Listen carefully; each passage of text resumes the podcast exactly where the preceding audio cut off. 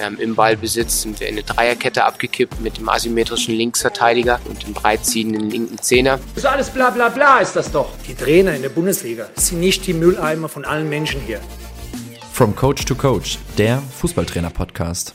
Willkommen zurück bei From Coach to Coach. Heute zweiter Teil der Podcast-Aufnahme mit Simon Schröttle.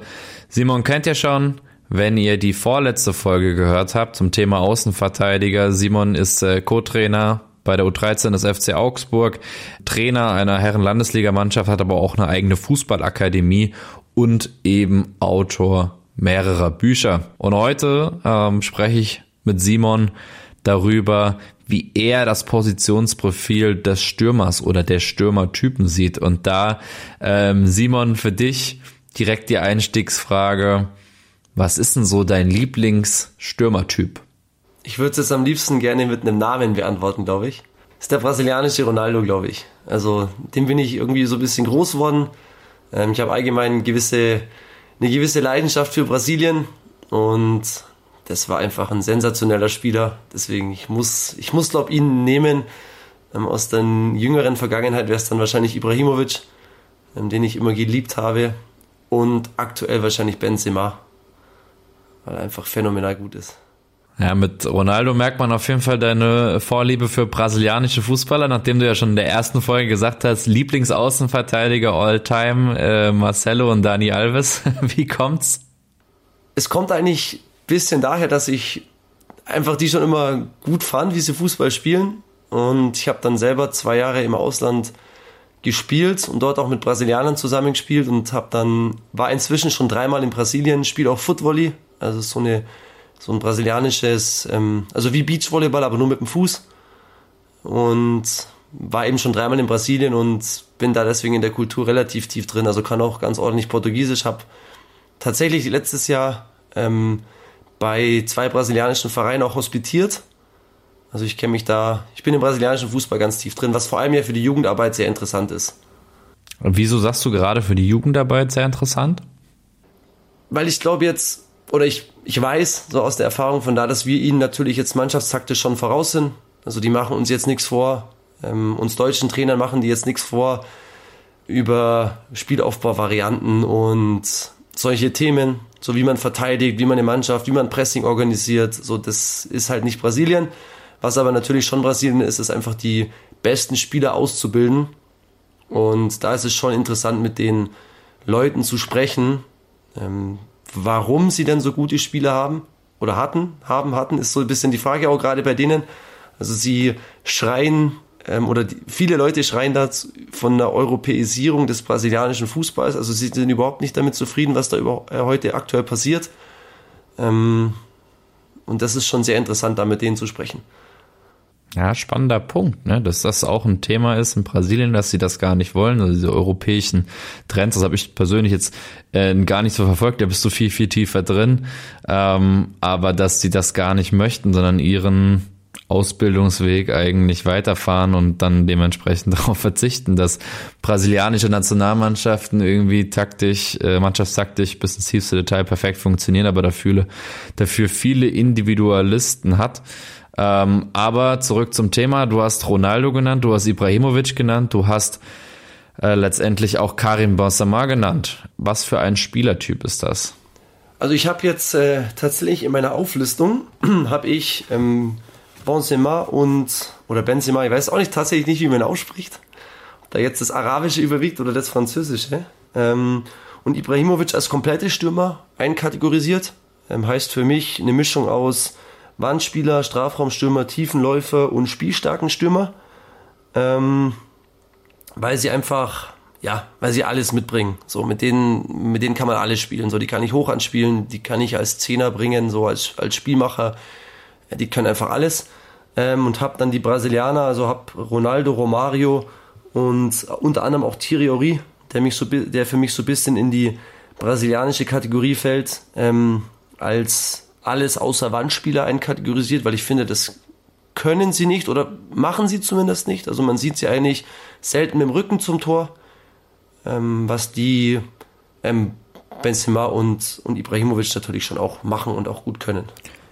Wo würdest du, du hast ja jetzt ähm, auch laut Definition aus seinem Buch vier Positionstypen eigentlich genannt. Wandspieler, spielstarker Stürmer, Tiefenläufer und Strafraumstürmer.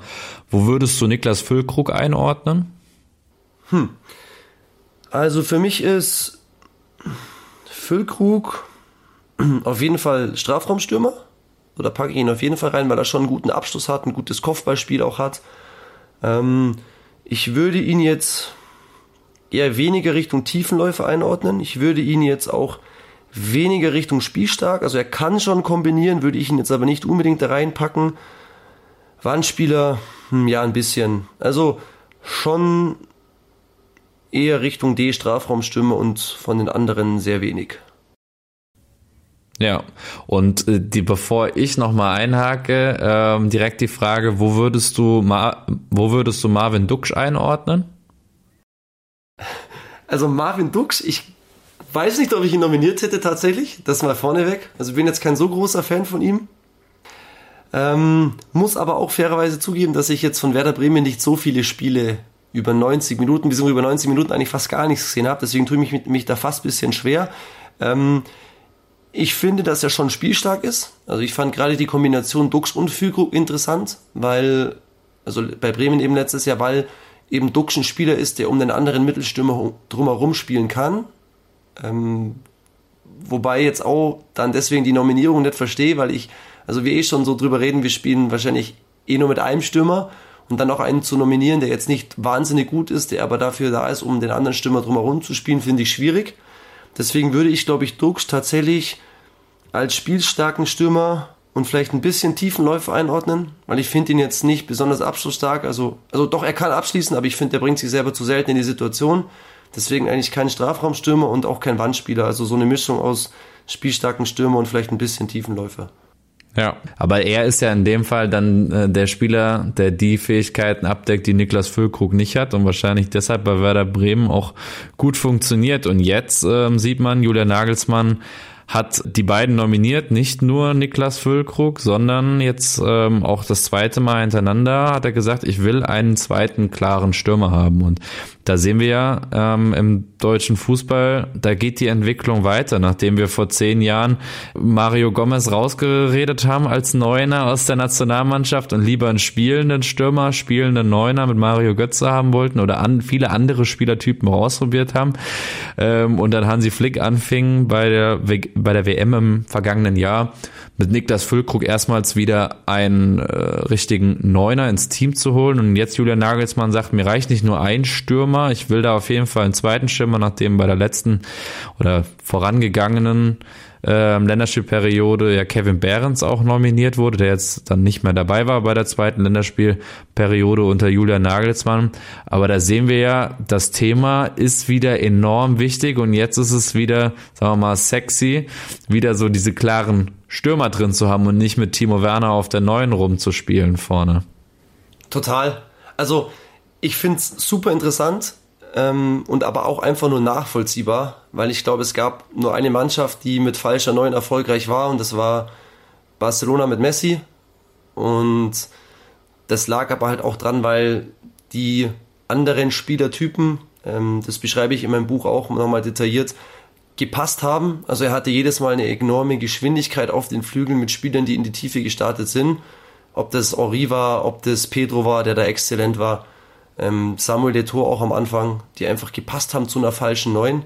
Aber ansonsten gibt es jetzt keine Mannschaft, die mit falscher Neun Erfolg hat, den muss man einfach so sagen. Ähm, vielleicht noch die Spanier da in, in, zu ihren glanzvollen Nationalmannschaftszeiten, aber die waren einfach insgesamt so gut, ähm, dass es gepasst hat. Und man muss auch sagen, dass David Villa und Fernando Torres da schon eine große Rolle gespielt haben.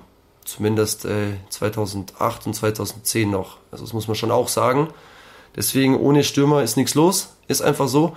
Und ich finde, der Trend aktuell geht ja schon dahin, ähm, ob man sich jetzt Leverkusen mit Boniface anschaut, ob man sich jetzt City mit Haaland anschaut, ob man sich jetzt Bayern mit Kane anschaut, davor mit Lewandowski. Nimm die Spieler raus aus den Mannschaften und sie sind tot, sag ich. Oder sie tun sich zumindest viel schwerer als aktuell. Und das ist schon eine extreme Entwicklung.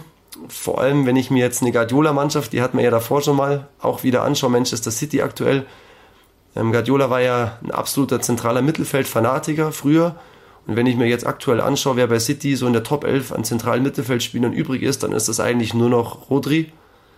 Ähm, vielleicht Kevin De Bruyne, gut, er ist aktuell verletzt, aber alle anderen Spieler sind natürlich dann schon Spieler, ob das jetzt Stones ist, der da als Innenverteidiger vorschiebt, ob das jetzt ein Bernardo Silva ist und ähm, der da von, vom Flügel eigentlich reinschiebt auf die Zehnerposition oder ob das jetzt ein Alvarez ist, der eigentlich bei, bei River Plate absoluter Neuner war, der jetzt auf dieser rechten Zehnerposition spielt. Also er hat eigentlich von seinen vier Mittelfeldpositionen Rodri, dann den Innenverteidiger, dann so einen verkappten Flügelstürmer und dann so einen verkappten Neuner. Also aus vier mach eins. Und das finde ich schon sehr interessant, dass er eigentlich schon noch auf Ballbesitz spielt, aber mit viel torgefährlicheren Spielern auf allen Positionen als früher. Ja, definitiv. Also Du sagst Kane, du sagst Haaland. Und gerade Guardiola ist ja jemand, der da ähm, ja irgendwie so eine Rolle rückwärts ja auch gemacht hat. Ne? Simban, du hast in der Folge bei den Außenverteidigern ja schon angesprochen, unfassbar viel Geld für Außenverteidiger. Ganz am Anfang mit Kyle Walker und Co. ausgegeben, irgendwann die Außenverteidiger aus seinem Spielsystem gestrichen, beziehungsweise gewisse Außenverteidiger-Typen, also spielstarke Außenverteidiger, einfach dann in den Sechserraum gestellt, im Spielaufbau eine ganz andere Aufgabe gegeben und lange ja wirklich auch ohne Neuner gespielt und äh, seit der vorletzten Saison ist ja dann, glaube ich, Erling Haaland äh, als Neuner Bayern mit Kane, nachdem sie es ja letztes Jahr ohne Neuner versucht hatten, mangels Alternativen oder wirklich davon überzeugt waren, dass sie es ähm, ohne ihn hinbekommen, aber auch da ja im Laufe der äh, vergangenen Saison gemerkt haben, okay, mit Erik Maxim Choupo-Moting als Neuner sind wir schon mal besser aufgestellt, als irgendwie da Manet reinzustellen oder Müller oder sonstige Kompromisse einzugehen. Und das war ja eine Entwicklung, also wenn wir auch an 2014 die Weltmeisterschaft denken, Mario Götze vorne dann im Sturm, ähm, die ja mal ganz anders aussah. Du hast in deinem Buch aber auch geschrieben, einer, der dann irgendwann nach diesem Trend der, der falschen Neun diesen richtigen Neuner wieder zurückgeholt hat und auch die Doppelspitze zurückgeholt hat, ist Antonio Conte. Was hat er gemacht? Antonio Conte finde ich ein super interessantes Beispiel. Also ich glaube, der ist für viele ein bisschen unterm Radar geflogen, als der, das müsste 13, 14 gewesen sein, ist er, glaube ich, mit 102 Punkten aus 38 Spielen, also absolut sensationeller Wert und ohne Niederlage, meine ich auch, äh, mit Juve Meister worden und hat so ein bisschen das 3-5-2 zurückgebracht. Und im 3-5-2 war halt zum ersten Mal wieder der zweite Stürmer präsent, weil ja eigentlich Mourinho damit angefangen hatte, dass er aus dem 4-4-2 flach, was ja vor allem jetzt in England äh, jahrelang die Regel war, einfach einen Stürmer abgezogen hat, den auf die Sechs gezogen hat, so mehr oder weniger, also einen Stürmer geopfert hat für den zusätzlichen Mittelfeldspieler mit, mit Claude Makelele damals bei Chelsea. Und dann würde ich eigentlich so pauschal mal sagen, zwischen 2005 und, und 2013, 14 eben bis Conte zumindest wieder medienwirksamer wurde, ähm, war eigentlich der, eine, der einige, also alleinige Stürmer gängig. Und Conte hat dann das eben 13, 14 bei Juve schon gemacht und hat es dann ein bisschen präsenter noch gemacht, als er mit Italien 2016 eigentlich eine gute EM gespielt hat, obwohl die Mannschaft eigentlich nicht so gut war.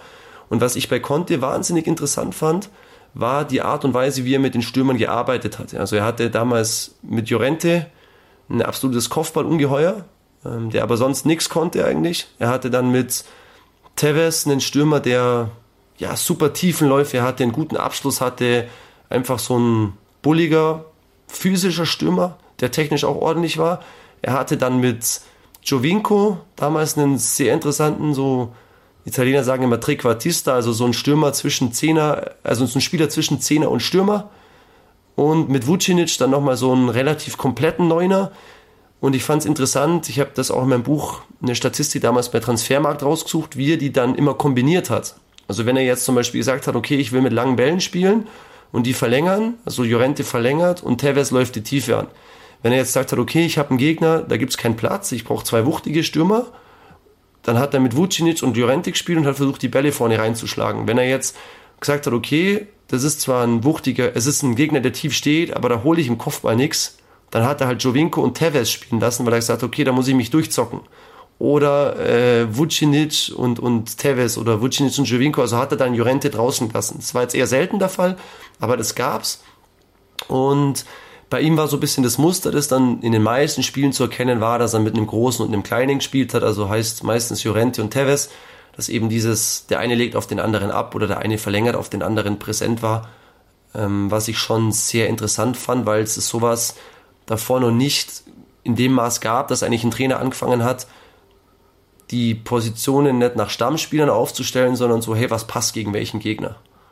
Die Suche nach dem perfekten Pärchen eigentlich letztendlich. Genau, so ne? Was passt auf den Gegner, auf die gegnerischen Verteidigungsstil und auch Verteidiger, welches Sturmduo hat die besten Möglichkeiten oder die besten Stärken eigentlich dagegen und das ist ja auch das Thema, ähm, glaube ich, was bei Julian Nagelsmann groß reinspielt dass er weiß, Marvin Duksch und äh, Füllkrug, gerade auch wenn es dann irgendwie ist es die 70. Minute, du bist in Rückstand, du weißt, okay, jetzt brauche ich eigentlich eine Doppelspitze und du weißt, die zwei funktionieren, ist ein absoluter Faktor. Und das ist ja generell, wenn man sich die ganzen Achsenpositionen anguckt, sucht man ja eigentlich immer nach dem perfekten Pärchen. Ob das Innenverteidiger ist, ob das auf einer Doppelsechs ist oder auch im Sturm, zu schauen, okay, wie können wir mit äh, zwei Spielern, die unterschiedlich sind, die sich aber gegenseitig super ergänzen, das perfekte harmonierende Pärchen finden im Zentrum, in diesen Achsenpositionen, damit wir erfolgreich sind und die beide Spieler quasi auch vom jeweiligen Gegenüber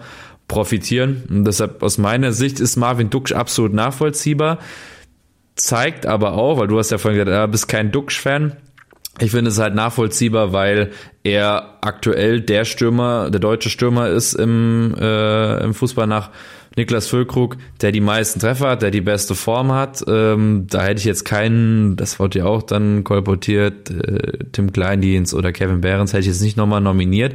Aber es zeigt ja auch, was wir für eine Not und was wir für eine Sehnsucht haben nach einer Fülle an Neuner-Talenten, an Strafraumspielern, dass wir da wieder sagen können, okay, wir haben da wieder einen großen Talentefundus, aus dem wir uns bedienen können und in der A-Nationalmannschaft einfach, gerade beim Thema Stürmer, einfach nicht mehr, ja, das ist ja keine Qual der Wahl oder auf, ja, am Ende ist es doch eine Qual der Wahl, weil du hast kaum Möglichkeiten. Und ein spannender Punkt, den du im Vorgespräch auch schon mal angesprochen hattest, der viel über diese Stürmerentwicklung aussagt, dass der DFB bei Kadernominierung gar nicht mehr Kategorie Angriff hat, sondern Mittelfeld Schrägstrich Angriff, weil sich das alles so ein bisschen vermischt auch. Klar ist Füllkrug schon der, der Angreifer, der Stürmer oder Duck jetzt auch, aber ich bin mal gespannt, ob es da irgendwann wieder zurückgeht, dass man doch wieder klar kategorisiert Angriff, Füllkrug, Duxch und dann den Rest wirklich zum Mittelfeldspieler macht. Aber fand ich spannend, dass, äh, dass du das da im Vorgespräch auch gesagt hast, weil das ist mir auch schon mal durch den Kopf gegeistert. Genau, also erster Punkt, Thema Behrens und Duxch ich sage, die einzige Möglichkeit, dass Dux und Füllkrug in der Nationalmannschaft zusammenspielen, ist, wenn wir gegen irgendeine Mannschaft zehn Minuten vor Schluss in Rückstand sind. So, dann werden wahrscheinlich beide aufs Feld kommen, weil ansonsten ist Dux einfach zu schlecht, muss man einfach so sagen, im Vergleich zu den Spielern, die wir da sonst haben. Und da muss ich dann sagen, da ist für mich Dux nicht der richtige Spieler, weil, also nicht der richtige Spielertyp, ähm, weil ich finde, dass Behrens viel besser passt, ähm, wenn ich Brechstange spielen will, weil er einfach diese unglaubliche Wucht hat und deswegen kann ich die, na, die Nominierung von Dux nicht nachvollziehen, ähm, weil, weil ich eben finde, dass es keine Situation gibt, wo er in die Mannschaft passt, wo nicht ein besserer Spieler zur Verfügung stehen würde. Also ich würde immer mit Musiala, Müller, Gnabry, Sané, Wirtz vor Dux spielen, wenn ich normalen Fußball spiele. So, und wenn ich Brechstange spiele, dann brauche ich Behrens, weil dann sind halt Behrens und Füllkrug absolute Kopfballmaschinen. Und deswegen kann ich es nicht ganz nachvollziehen. Aber er wird seine Gründe dafür haben. Und lassen wir mal so stehen. Genau. Und dann die andere Thematik mit den Positionsverschiebungen ist natürlich die Frage, ob es ob's, äh, aus der Not auch geboren war, dass sie sagen, okay, oh, wir haben jetzt auf gar keinen, wir haben jetzt gar keinen Stürmer mehr, dann fassen wir die beiden Positionen mal zusammen. Und es ist natürlich schon auch alarmierend für die Ausbildung, dass wir eben keinen Stürmer mehr haben, weil andere Top-Nationen haben den Stürmer und wir haben es einfach nicht. Und ich sage, wenn wir ihn hätten, dann hätten wir ein ganz anderes Niveau als Nationalmannschaft, muss man so sagen. Ich finde halt, ähm, ich habe jetzt gerade auch noch mal länger drüber nachgedacht über den Punkt Behrens Füllkrug. Ich muss sagen, mir sind die beiden Spielertypen halt zu ähnlich. Ich sehe dann halt, dass sie genau in denselben Räumen rumlaufen und ich finde, dass äh, Marvin Duck sich schon dadurch auszeichnet, dass er einen guten Touch hat, einfach auch oft äh, Volley abschließt, da einfach auch seine Stärken hat, aber auch einen guten ähm, ersten Kontakt hat, damit sich schon immer gute Räume frei schaufelt, um dann den letzten finalen Ball zu spielen oder wirklich auch zum Torabschluss zu kommen. Während Füllkrug für mich schon dieser typische Wandspieler ist, aber auch äh, vor allem besser bei Flanken im Strafraum im Kopfballspiel. Deshalb äh, sehe ich den Punkt auch, dass das nur eine Option ist, ähm, wenn wenn letztendlich du 10, 20 Minuten vor Schluss in Rückstand bist, dann Doppelspitze spielst. Ansonsten sehe ich auch die Variante mit Wirtz, äh, Musiala, Sané auf jeden Fall auf Prio 1. Aber ähm, ja, wenn wir darüber reden, dass wir wieder mehr ähm, und bessere Stürmertypen haben wollen, da wieder einen Fokus drauf legen wollen, was würdest du denn sagen? Ähm, was für Übungen sind gut, um ja, gute, gute Stürmer auszubilden in Deutschland? Ganz einfach Spielform. Also das ist für mich grundsätzlich sowieso das Herzstück jeder Trainingseinheit. Sollte einen Großteil jeder Trainingseinheit einnehmen. Ähm, 4 gegen 4 auf Tore. Also es ist ja ganz oft die Foninho-Diskussion, die ja heiß diskutiert wird. Ich finde, man muss das immer ein bisschen differenziert sehen, weil Foninho natürlich den Spielern den Torschuss wegnimmt Allerdings ist in dem Altersbereich, wo über Fonino diskutiert wird, bei den Spielern eigentlich Torschuss und Pass noch die gleiche Technik, weil die sind so klein, die können ja eigentlich nie wirklich schießen, sondern die hauen halt rein den Ball und wie groß das Tor ist, dann ist, ist dann im Endeffekt egal. Aber ich finde jede Art von kleiner Spielform, auch was wir jetzt beim Außenverteidiger-Thema schon hatten, kleine Spielform mit Außenspielern, wo dann die Flanken reinkommen, was natürlich für so einen Spieler wie Füllkrug nochmal besser ist, ist interessant.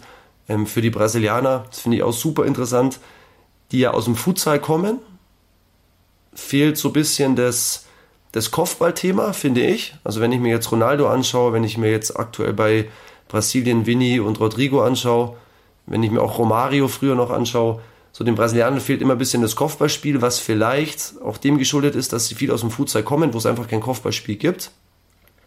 Ähm, deswegen jegliche Arten von Spielformen und dann eben mit der Überlegung, okay, was muss ich meinen Stürmern bieten? Ähm, damit sie in die Situationen reinkommen. Also was ich zum Beispiel super interessant finde, man spielt 2 gegen 2 in der Mittelzone, hat dann eine Endzone vorm Tor, wo ein 1 gegen 1 ist, also Stürmer gegen Verteidiger, ähm, wo man dann vorgeben kann, okay, Stürmertore zählen doppelt, das heißt, die zwei Mittelfeldspieler müssen es im 2 gegen 2 in der Mitte ausspielen und der Stürmer muss sich dann gegen den Verteidiger im 1 gegen 1 mit dem Rücken zum Tor eben durchsetzen ähm, und dann ein Tor erzielen. Also das sind schon so Möglichkeiten, wo man mit Stürmern dann wirklich nochmal detailliert arbeiten kann, dass man ihr Spiel zum Beispiel im Rücken zum Tor schult. Wenn es jetzt aber natürlich ein Spieler ist wie Ronaldo, also ich rede immer vom brasilianischen Ronaldo jetzt, bei den Neunern aktuell, dann ist es ja ein Spieler, der auf ganz andere Art und Weise seine Tore erzielt hat, der viel mehr übers Dribbling kam ähm, oder übers Kombinationsspiel dann auch. Lass uns doch mal bei dem Kopfballspiel näher reingehen, ähm, denn es ist ja nicht nur der Angriffskopfball ein Thema, den ich trainieren muss, sondern eine taktische Waffe, gerade bei langen Bällen, ist ja auch der Kopfball zur Verlängerung. Das äh, Kopfballspiel ist ja da nicht ganz so einfach auf einen Nenner zu bringen. Genau. Also ich unterscheide eigentlich in meinen Einzeltrainings immer zwischen, grundsätzlich mal zwischen Angriffs- und Abwehrkopfball. Ähm, wobei der Abwehrkopfball natürlich eigentlich nur, ja, kommt ein hoher Ball, es kommt ein Flugball, es kommt ein Flankenball, ich köpfe ihn eigentlich dahin zurück, woher kommt. Ist eigentlich grundsätzlich mal einfach. Ich muss nur mein Duell gewinnen. Angriffskopfball ist natürlich schon wahnsinnig schwierig, weil ich eine Flanke, die von der Seite kommt, irgendwie nochmal um 90 Grad weiterleiten muss äh, und den auch platziert Richtung Tor bringen muss mit Gegenspieler. Das ist schon super anspruchsvoll. Und dann noch so ein Thema, der Verlängerungskopfball, der ja dann so ein bisschen so in Richtung Angriffskopfball auch reinfällt, dass man sagt, man ähm, kommt so ein bisschen von der Seite an. Das machen eigentlich die besten Stürmer. Also die stehen nicht mit dem Rücken zum Tor, sondern die kommen von der Seite, springen dann einbeinig ab und haben dann eigentlich auch nur so einen kleinen Verlängerungskopfball, ähm, den sie weiterleiten der natürlich, wenn ich mit zwei Stürmern spiele, was ich eben vorher angesprochen hatte, Jorente Teves, das ist natürlich schon eine brutale Waffe. Ähm, und es ist natürlich auch eine brutale Waffe, wenn jetzt mich ein Gegner extrem hoch anläuft, dass ich einfach sage, ich überspiele das hohe Pressing mit einem Flugball, hoffe, dass mein Stürmer das, den, den Kopfball gewinnt und dass mein schneller Stürmer einfach hinterher marschieren kann. Was natürlich eine super einfache Möglichkeit vom Spielaufbau ist. Ja, lass uns da auf jeden Fall auch nochmal drüber reden. Ähm, für die Herangehensweise für jeden Trainer, jede Trainerin. Wenn wir jetzt ähm, über Positionstypen und über Fähigkeiten reden, sind wir uns ja, glaube ich, einig, dass ist diesen Stürmertyp, der einen guten Torabschluss, ein gutes Positionsspiel, ein gutes Kopfballspiel, aber auch Beidfüßigkeit und gute Tiefenläufe, Schnelligkeit, das gibt es ja kaum. So, dass wir sagen, also gerade im Amateurfußball ja nicht, dass wir schon schauen müssen, okay, was haben wir für einen Positionstyp? Haben wir einen Wandspieler? Haben wir einen spielstarken Stürmer? Haben wir einen Tiefenläufer? Haben wir einen Strafraumstürmer? Oder welchen Mischtyp zwischen zwei Kategorien haben wir? Wenn wir jetzt nur für Wandspieler hingehen, was sagst du, welche Fähigkeiten müssen wir da priorisieren und priorisiert trainieren für den Spielertyp Wandspieler, um ihn da auszubilden in dieser, in diesem Funktionstyp? Also grundsätzlich ist natürlich in der Ausbildung immer die Frage, in welchem Stadium der Ausbildung befinde ich mich. Also wenn ich jetzt einen Jugendspieler habe, würde ich natürlich versuchen, ihn nicht nur zum reinen Wandspieler auszubilden. So, das ist mal der erste Punkt, sondern versuchen, dass er auch Punkte von den anderen ähm, Spielertypen lernt, aber natürlich auch seine Stärken stärken, ist es klar. So für einen Wandspieler ist es natürlich wichtig, dass er ein Gespür entwickelt, ähm, wie weit sein Abwehrspieler weg ist von ihm, dass er ein Gespür entwickelt, okay, ähm, kann ich, sollte ich den Ball jetzt festmachen oder nehme ich den Abwehrspieler auf den Rücken, nehme ich ihn mit und ich drehe mich einmal ein, sodass ich aufdrehen kann oder ihm taktisches Foul zum Beispiel anhängen kann. Also das machen die besten Stürmer schon, dass sie so ein bisschen nach hinten umgreifen und versuchen, den Abwehrspieler auch wegzuschieben, also so mit dem Körper sich rumzuwinden. Das ist für mich ein wichtiger Punkt. Und dann natürlich, jetzt aus mannschaftstaktischer Trainersicht wieder ein bisschen, ich muss den, den Wandspieler natürlich unterstützen.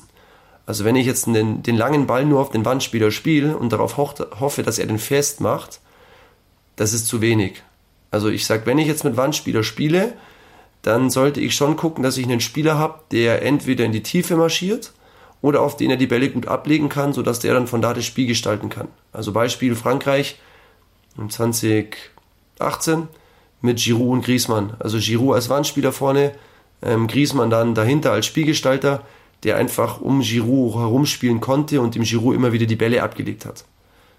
Und dann wäre es natürlich eine Alternative gewesen, das hat Frankreich jetzt selten gemacht, dass man sagt, man spielt einen langen Ball auf Giroud und Mbappé steht relativ eng, sodass der Giroud verlängert und der Mbappé halt einfach marschieren kann. Das wäre natürlich auch eine gute Möglichkeit. Das hat jetzt Frankreich aber eigentlich nicht gemacht, weil sie jetzt nicht so sehr auf zweite Bälle gespielt haben. Das hast du ja angesprochen, das ist ja alles Thema eins gegen eins Gegner im Rücken letztendlich, wenn man das individual taktisch betrachtet.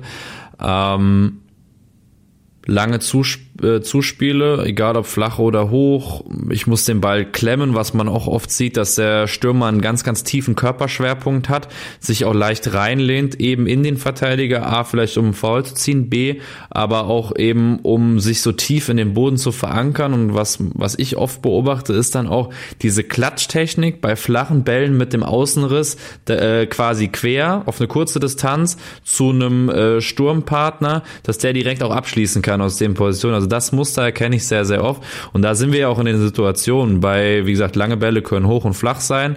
Ähm, es gibt verschiedene Möglichkeiten. Wenn er hoch ist, muss ich mit der Brust irgendwie festmachen können. Es gibt die Varianten, dass ich schaue, ähm, wie muss ich mein Standbein stellen, dass ich auch möglichst gefault werde, um da einen Freistoß rauszuholen. Ist für mich auch eine Qualität, wenn ich 20 Meter vorm Tor ähm, drei Freistöße pro Spiel raushole und dann Qualitätsspieler ähm, habt, der die Freistöße auch verwandeln kann oder einen von drei dann auch reinmacht, ist das eine absolute Waffe, also gerade für, für, für Top-Teams. Ähm, aber wie würdest du das gerade beim Thema Wandspieler trainieren? Also ein Punkt ist eine 4 gegen 4 Form mit einem langen Feld, ohne Abseits zum Beispiel. Also bewusst ohne Abseits zu spielen, damit, also das ist so ein großer Punkt, wo ich mir in der Trainingsgestaltung immer Gedanken mache, mit Abseits, ohne Abseits, weil es ja schon wenn ich jetzt mit einer Abseitslinie spiele, habe ich ja eher das Thema ähm, Tiefenläufer, weil ich Platz hinter der Kette habe. Wenn ich ohne Abseitslinie spiele, habe ich natürlich schon die Möglichkeit für den Stürmer, sich einfach extrem tief zu positionieren und der Abwehrspieler muss mitgehen. Das ist ein Thema, was man im Futsal, finde ich, sehr oft sieht, dass die mit dem sogenannten, mit dem Pivot halt spielen vorne drin und der die Bälle mit dem Rücken zum Tor festmacht und dann ablegt. Und meine Lieblingstrainingsform, das hatte ich eigentlich vorher schon angesprochen, ist, dass man sagt, man spielt 3 gegen 3 ähm, oder nee, 4 gegen 4 ist es dann ja sogar, also ein 2 gegen 2 gegen 2 in der Mitte und dann jeweils ein 1 gegen 1 in den Endzonen plus Torhüter, also Stürmer drehen natürlich immer auf Tore mit Torhütern, ganz klar. Und die 2 gegen 2 können halt entweder Tore durch Distanzschüsse erzielen ähm, oder der Neuner kann eben vorne im 1 gegen 1 Tore erzielen. Und um die 2 gegen 2 in der Mitte dazu zu ermutigen, nach vorne reinzuspielen, würde ich eben die Tore von dem Stürmer doppelt zählen lassen. Und dann kann man sich natürlich nochmal überlegen, dass man da ein bisschen dreht an der Übungsform oder an der Spielform, dass man sagt, okay, wenn ich jetzt nicht will, dass der Stürmer sich im 1 gegen 1 durchsetzt, sondern wenn ich jetzt sage, ich will Spiel über den Dritten, dann könnte ich jetzt sagen, dass einer von den beiden aus der Mitte den Stürmer anspielt und der zweite, wenn nachläuft, dann zählt das Tor halt dreifach zum Beispiel. Also dass ich halt dann irgendwie so mit den Zonen spiele, dass ich sage, sobald der Pass zum Beispiel in die Angriffszone ist, dürfen beide nachschieben, darf einer nachschieben, ist komplett freies Spiel. Ähm, kann man sich dann als Trainer überlegen, wie man das steuert, dass man da zum, zum gewünschten Trainingsziel kommt. Was würdest du sagen? Also wir haben jetzt auch viel, du redest immer viel über Spielform. Ich merke, das ist deine große Vorliebe. Ähm, aber so Gewichtung, isoliertes Techniktraining, gerade was Torabschlüsse angeht, zu dem Anteil an ähm, Training in Spielform. Also wie würdest du es gewichten? Tatsächlich kommt es ein bisschen auf die Zeit an, die ich zur Verfügung habe. Also dadurch, dass jetzt die meisten Vereine jetzt ungefähr drei Trainingseinheiten, zwei bis drei Trainingseinheiten würde ich jetzt mal sagen, haben die meisten Hörer ähm, deswegen würde ich da fast 100% Richtung Spielform gehen, weil ich finde, dass erstens mal aufgrund des, der Tatsache, dass in der, in der Übungsform immer ganz viel verloren geht, was nicht trainiert wird, das finde ich immer eine super interessante Frage. Und weil ich finde, dass jetzt so Themen wie, wie gerade jetzt ein Torschuss, also ich schaue mir halt sehr oft Bundesliga-Highlights an und jedes Tor ist immer anders. Also es gibt kein, kein Tor, okay, man kann jetzt schon mal argumentieren, dass Xavi Simmons, der hat jetzt, glaube ich, relativ zwei ähnliche Tore geschossen, wo er so ein bisschen zur Mitte reingeht und aufs lange Eck abschließt. So Arjen Robben hat auch so viele Tore erzielt. Aber ich sage, das kriege ich in der Spielform genauso rein. Also das wird der Xavi Simmons in der Spielform genauso machen. Und was ich vor allem das Interessante finde, also die bereiten sich ja alle gut vor. So der gegnerische Trainer wird sagen, hey, Arjen Robben, der zieht nur zur Mitte und schließt ab. So und er braucht dann schon den Plan B und ich glaube, es hilft dem Spieler dann auch, wenn im Training seine Mitspieler wissen, hey, der zieht immer zur Mitte. Also wenn er sich den Plan B schon im Training erarbeiten muss, weil seine Mitspieler halt genau wissen, hey, der zieht eh nur zur Mitte und schießt. Und Robben hatte schon, finde ich, dann so einen Karrieremoment, wo er dann auch gemerkt hat, okay, ich muss jetzt auch mal rechts vorbei. Ich habe das in meinem Buch auch schön beschrieben. Die Tore, die er bei der WM 2014 erzielt hat, das war ja absurd. Also das war ja kein, ähm, kein Tor mehr in klassischer Robben-Manier, sondern es waren auf einmal Tore von, von, der, von der linken Seite, ähm, es waren auf einmal Tore als Mittelstürmer. Und wo ich sagen muss, dass Robben halt auch so gut war, weil er sich halt angepasst hat. Und ich finde, wenn man immer nur was halt isoliert hinstellt, dann kann man da schon dafür argumentieren. Aber ich finde halt auch immer ganz viele Gegenargumente. Und meistens überwiegen dann die Gegenargumente. Da bin ich bei dir. Nur, also ich finde Thema Technik, Training extrem wichtig, um zu korrigieren, weil selbst wenn du halt oft in Situationen dann drin bist, aber immer wieder es halt an deinen technischen Voraussetzungen scheitert, ähm, klar bringt dir das am Ende ja auch nicht, dass du immer wieder auch und find bei Spielform bin auch ein großer Fan davon, ins im Nachhinein, ähm, nach, nach meiner Trainerzeit, aber auch reflektiert, dass es besser gewesen wäre, öfter auch nochmal einfach isolierte Technikübungen äh, einfach auch für das Selbstbewusstsein reinzukriegen. Also auch, ähm, was man hier oft auch hat, man macht irgendeine Flankenübung und lässt halt eins gegen eins äh, oder zwei gegen eins in der Box dann spielen, wo ich mir dann auch da die Erfahrung auch gemacht habe, aber manchmal lassen einfach weg den Verteidiger. Spiel einfach zwei gegen null, Hauptsache die kommen auf Abschlüsse und weil das ist, glaube ich, auch für einen Stürmer, wenn man manchmal, ich habe auch bei äh, mich ein bisschen mit Niklas Füllkrug beschäftigt, der sagt halt, viel kommt einfach auf sein Feeling auch drauf an. Also wie selbstbewusst geht er da gerade rein, auch mit welchem Tempo, mit welcher Überzeugung geht er dann auch in die Box, in die Position, um dann die Flanken auch zu verwerten. Ähm, das glaube ich, also aus meiner Sicht ähm, habe ich lange auch unterschätzt, der Punkt des isolierten Techniktrainings auch äh, im CBA-Jugendalter. Also ich meine, klar, Torabschlüsse jeglicher Art äh, sollte man ja auch vorher trainieren, isoliert, aber ich glaube, es geht manchmal noch mehr auch im höheren Alter, aber so ein bisschen verloren. Yes, und damit sind wir auch schon am Ende von Teil 2 mit dir, Simon, angelangt. Wir haben über Wandspieler gesprochen, wir haben über spielstarke Stürmer gesprochen, über Tiefenläufer, über Strafraumstürmer. Ich glaube, ähm, ja, wenn ihr jetzt Mannschaft trainiert, ähm, könnt ihr ja auch mal versuchen zu kategorisieren, eure Stürmertypen, wozu gehören die? Auch für euch nochmal zu überlegen, was brauche ich eigentlich? Passt mein, passt mein System da auch zu? Passen meine Spielprinzipien auch dazu? Ähm, weil ich finde auch gerade in Zeiten von Spielprinzipien, wo man irgendwie dann auch versucht, äh, Spielprinzipien für die ganze Mannschaft äh, aufzuerlegen, kommen positionsspezifische Inhalte viel zu kurz. Also wenn wir immer wieder nur darüber reden, ja, nach Ballverlust ins Gegenpressing ähm, oder ähm, als äh, ja, diagonaler Pass vor vertikaler Pass, dann sind das Themen, die zum Beispiel so ein Neuner, klar braucht ein Gegenpressing-Impuls, aber es, es, trifft nicht die Mehrzahl seiner Situationen im Spiel, dass wir auch in Zeiten von Spielprinzipien, das ist vielleicht als kleines Takeaway, nicht vergessen sollten, welche positionsspezifischen Anforderungen wir auch unsere Stürmer stellen und dann auch diese Anforderungen an, an uns als Trainer stellen müssen, wie wir diese äh, Anforderungen auch im Training in diese Situation auch ähm, gestellt bekommen. So viel dazu.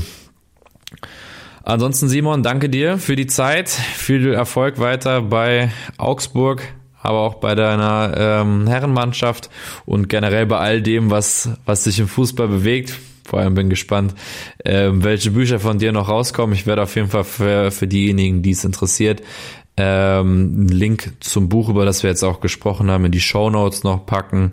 Da ähm, könnt ihr mal schauen, ob es euch interessiert. Genau, zwei Sachen von meiner Seite nur tatsächlich. Ähm, zu den Büchern. Äh, wir, hatten ja, wir hätten ja gerade fast ein Fass aufgemacht ähm, zum Thema Spielformen versus isoliertes Training. Also da wird auf jeden Fall das nächste Buch dazu kommen. Und ähm, weil wir ja in der Folge zuvor auch nochmal das Thema klassischen Neuner angesprochen hatten, vielleicht das nochmal so als kleine Auflösung.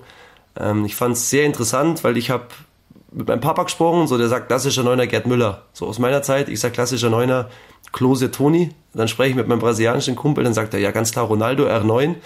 Dann kommt dessen Papa sagt, ja Romario war der Neuner.